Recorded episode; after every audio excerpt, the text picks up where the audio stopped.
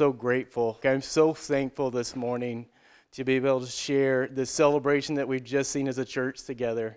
The celebration of saying, like, I'm following Christ. I want to take that next step of obedience. And that's what it's all about. We, we sometimes make this thing called church and Christianity so hard, and it's not. It's, it's like, God, I'm following you. I believe your son died for me. As this last song that they just sang, like we all need forgiveness. Amen. How many times do we need forgiveness?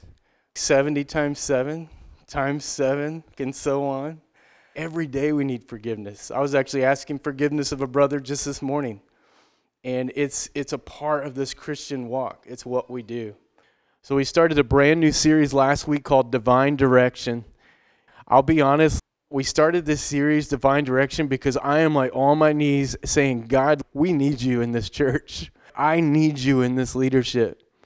Those that are closest to me will tell you that is the most imperfect man I've ever met. Amen. So I'm going to give Paulson a chance to say amen.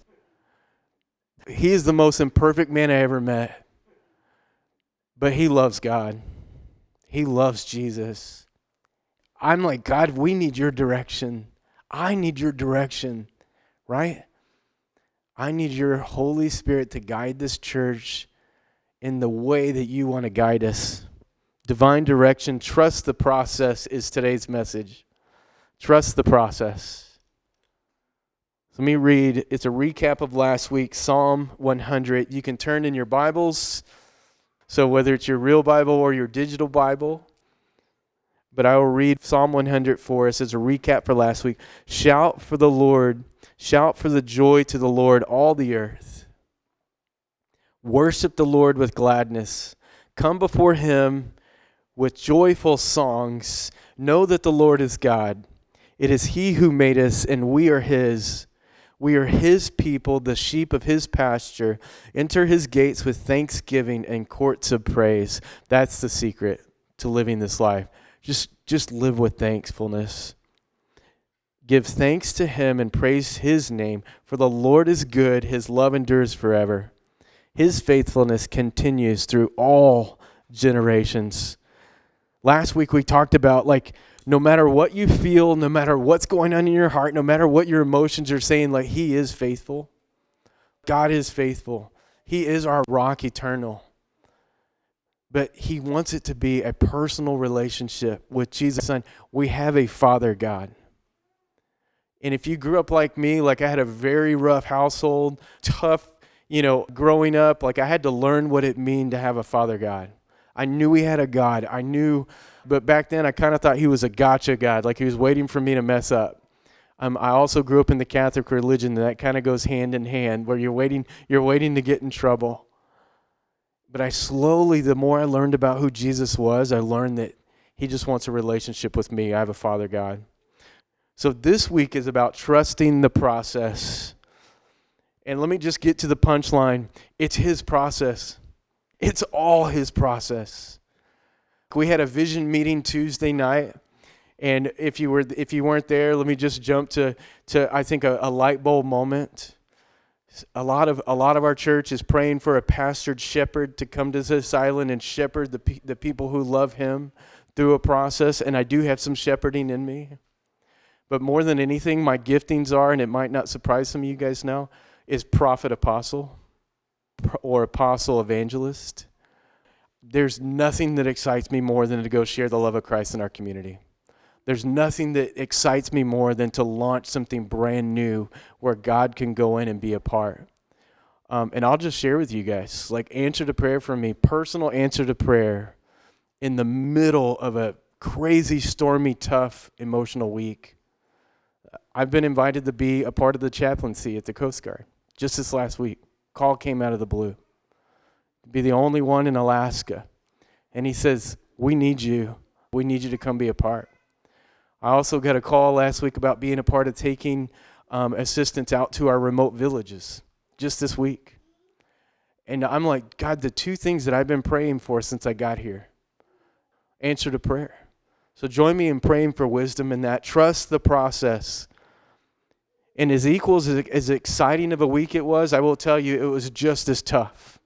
Isn't that how it normally comes? usually when you see God moving and you see Him at work, there's also like the fiery dart, the arrows are coming at you, like at every direction. As soon as you say, God, you have my attention, I'm in this, like, man, get ready to have your shield. It's like it's our job to protect and love and steward. So today we're going to be in Acts 20, 22 through 28. Trusting his process means faithfully following Jesus no matter what, committed to sharing the good news and living out God's grace. So let me read Acts 20, 22 to 28. And now, compelled by the Spirit, this is, this is Paul. I am going to Jerusalem, not knowing what will happen to me there. I only know that in every city, the Holy Spirit warns me that prison and hardships are facing me. However, I consider my life worth nothing to me. Only my aim, my only aim is to finish the race and complete the task that Lord Jesus has given me the task of testifying to the good news of God's grace. Now I know that none of you among whom I have gone about preaching the kingdom will ever see me again. He's warning the disciples and the people of Ephesus, like, you won't see me again. He spent, he just spent two years in Ephesus people were coming after him in Ephesus. He wasn't able to really preach, he was able to uh, perform miracles there. But after two years, he decided, I'm going to Jerusalem. Therefore, I declare to you today that I am innocent of the blood of any of you, for I have not hesitated to proclaim to you while the whole will of God. Keep watch over yourselves and all the flock of which the Holy Spirit has made you overseers. Be shepherds of the church of God, which he bought with his own blood. So let's start with this first one. The first line says, And now, compelled by the Spirit, I'm going to Jerusalem, not knowing what will happen to me there. Compelled by the Spirit, there's this Hebrew word, it's deo ho pneuma. And compelled, this word deo means I'm, I'm wrapped, I'm held, I'm constrained. Like he's Paul's trying to describe this moment. Have you ever had one of those moments where something or you felt like something was actually telling you, you have to do this? Like you have to take this step. And it just keeps getting louder and louder. And it's like, you have to do this. I shared with you guys the story of the, of the young lady. Myra and I were moving homes in Willis, Texas and I, I was going for that last load in the garage, right? That load that nobody wants to get, those old boxes with like greasy, greasy rags in it, just the, the, the stuff that you're like, we could just leave that at the other house. And on the way there, I see a woman kind of walking on the road rather fast, and she's hobbling. And everything in me, I'm telling you, like 100%, I couldn't ignore it. Everything in me says, you have to pull over. And you have to, you have to check on this woman so I did. I pulled over. I mean, I, I meet, it was one of those things you couldn't ignore. And I pull over and I roll down the window. She's on the passenger side now and she's still walking. And uh, I said, Hey, do you need some help? And she is like melting down, crying. Her face is a little bruised, her clothes are a little torn.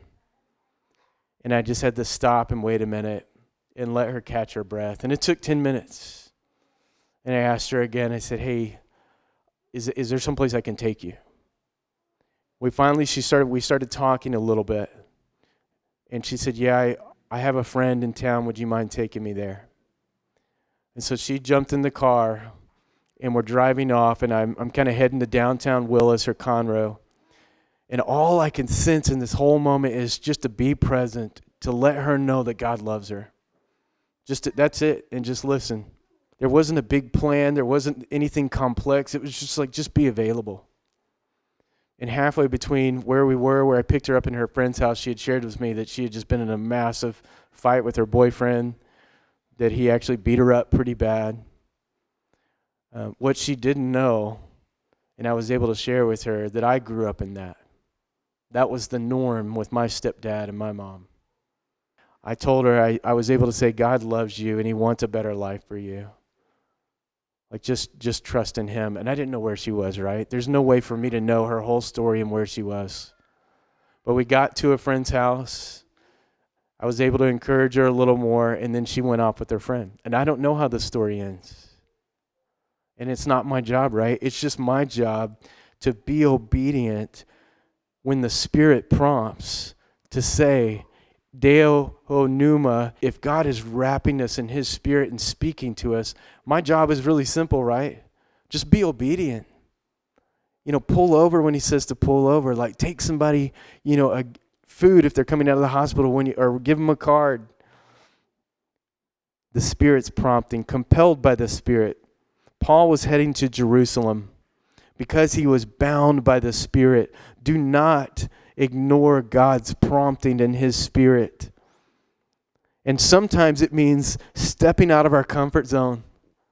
Stepping out of our comfort zone. We'll talk more about, about that in a minute. Let's continue. And now, compelled by the Spirit, I'm going to Jerusalem, not knowing what will happen to me there.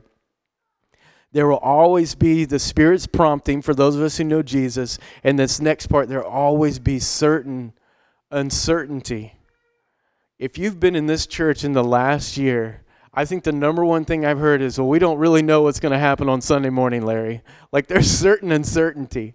Or we don't know maybe what you've changed this week. And I just laugh because I don't even know what I've changed either because it's all new to me anyway. Right? You guys know that. This is like my first year as a, as a lead pastor. Like I'm learning to teach, I'm learning how this thing goes. Certain uncertainty. What's cool is God just saying, I want you to take a step with me, right? Spirit's prompting to be obedient, just to take one more step in faith. That's it. Move forward in faith, take one more step in faith. Paul was going to Jerusalem. He did not know what was going to happen to him there, but he knew that God was going to give him the next step, and he was going to give him the strength and the grace and peace for that next step. My favorite verse says it this way Psalm 119, 105 says, The word is a lamp unto our feet and a light unto our path. If you want to know what it is to follow God, to be a servant leader for God, just get in His word. And He confirms those steps for you. Love me and love others. Go and share my son. Forgive, forgive others 70 times 7. Forgive one another and something that I'm learning how to practice even this week to have grace and peace and trusting His plan. We plan our course, but He intervenes and He will ultimately direct those. Hebrews 11:6 says it this way. It's my favorite, favorite one of my favorite ones. And without faith, it is impossible to please God because anyone who comes to him must believe that he exists and that he rewards those who earnestly seek him. So, the reason why this is my favorite one is this. So, who's, who's heard of the psychology of fight or flight, right? Who in here is the immediate fighter? Like, I'm going to I'm gonna fight. It's if, if, if somebody stresses you out or like a bear shows up, right? Hopefully you have like a sidearm on you or at least a, a horn or some spray or something. Right? But who who's ready to fight when that happens? Like I'm gonna be honest, that's me. Apostle prophet, like I'm I'm ready. MMA, let's fight. Let's get this thing done. Truth and love, and sometimes the, the truth is not so loving.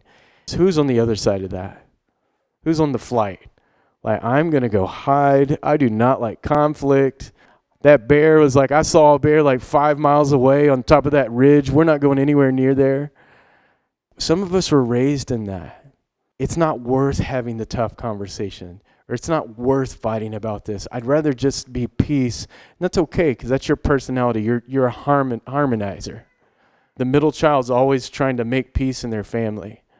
So you're either fight or you're flight.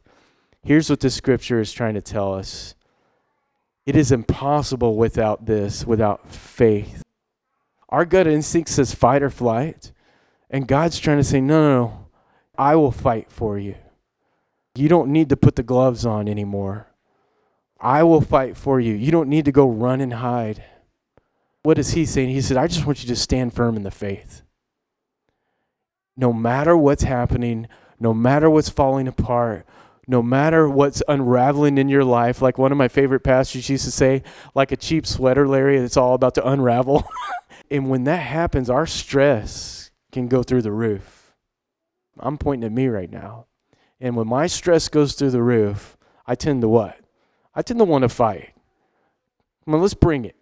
Let's like, and I'm not even that big of a dude, right? I don't even have MMA skills. So you could probably take me, you know, put me in a guillotine and like choke me out in 30 seconds. I would still be trying to fight, you know? God's trying to say, no, I, I want you to have faith. In this election process, as we're waiting for answers, have faith. In our marriages, when we're not there yet, like have faith. When sickness hits our family, and people are in the hospital or friends, can I know that God's will is being done, that He's in control, and that ultimately His purpose is going to have precedence? Have faith. So, first one is we're talking about today don't ignore the Spirit's prompting. The second one is there's going to be certain uncertainty. You're not, we're not going to have all the answers. The third one is there will be predictable resistance.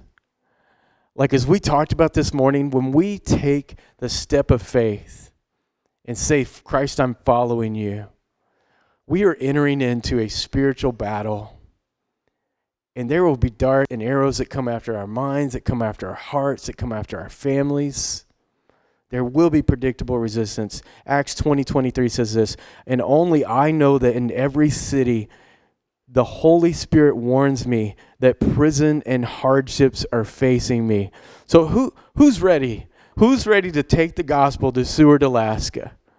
But but when you get there, you're going to be put in jail and they are going to beat you the whole time you're in jail. Who's ready? Who's ready? I mean, that's what Paul's saying. Is that this is what was happening to the Christians that were saying, I accepted Christ, I was baptized, now send me, send me.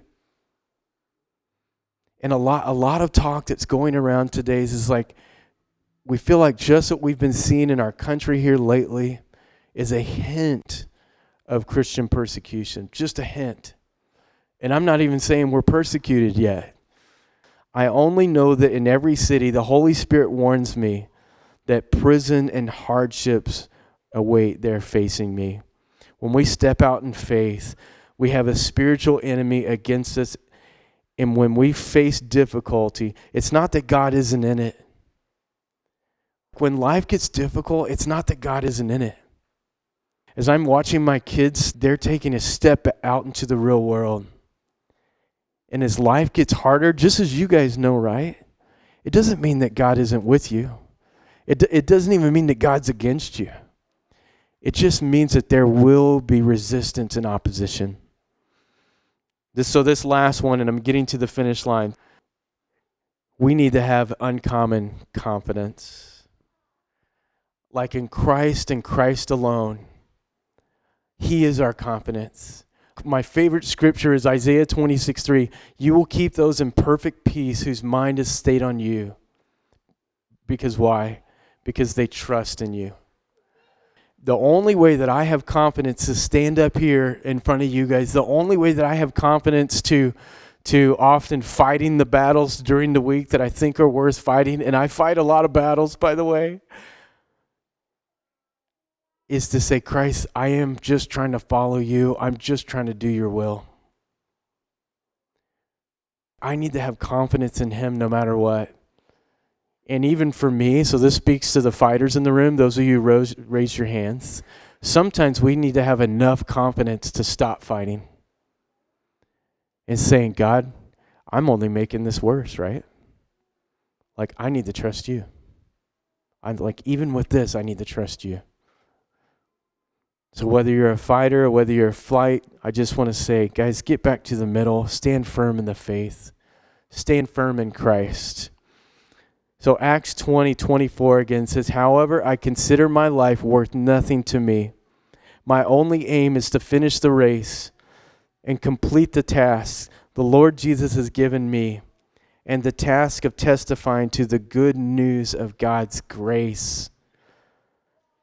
What I want to say is, what's worth dying for?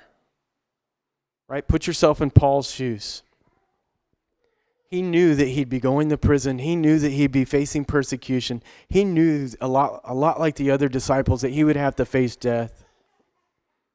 The gospel of mor- morality, I say this all the time, is not worth dying for. The gospel of save yourself through good works isn't worth dying for. The gospel of social action and improvement not worth dying for. The gospel of religious tradition, that, that even as good as it is, isn't worth dying for. The gospel of merely having spiritual conversations, seeking the church of true hipness, right? We're not trying to be hip here. The gospel of self esteem, political correctness, or feel good or do good. Like, none of that is worth dying for, right? Like, that's not why we get baptized. That's not why we say, I. Like, what, what is worth dying for is the truth that Jesus Christ died for me. And what's awesome is he says, God sent his son to this earth because he loved us and he told us we were worth dying for. Each one of us in this room, Christ died for you and me. It says, However, I consider my life worth nothing to me. My only aim is to finish the race and complete the task that the Lord Jesus has given to me, and the task of testifying to the good news of God's grace. Father, we are so thankful for the good news of your grace. Father, I'm so thankful for the energy in this room this morning. Your spirit is here. I'm so thankful for the couples that that proclaimed faith in you maybe many years ago, God, but confirmed it again today through baptism, reconfirmed. Father, I pray that that's real for all of us. That you, your grace, your love, your peace is so very real that we're not here to fight anymore, that we're not here to run from the fight, Father, that we're here to stand firm in you.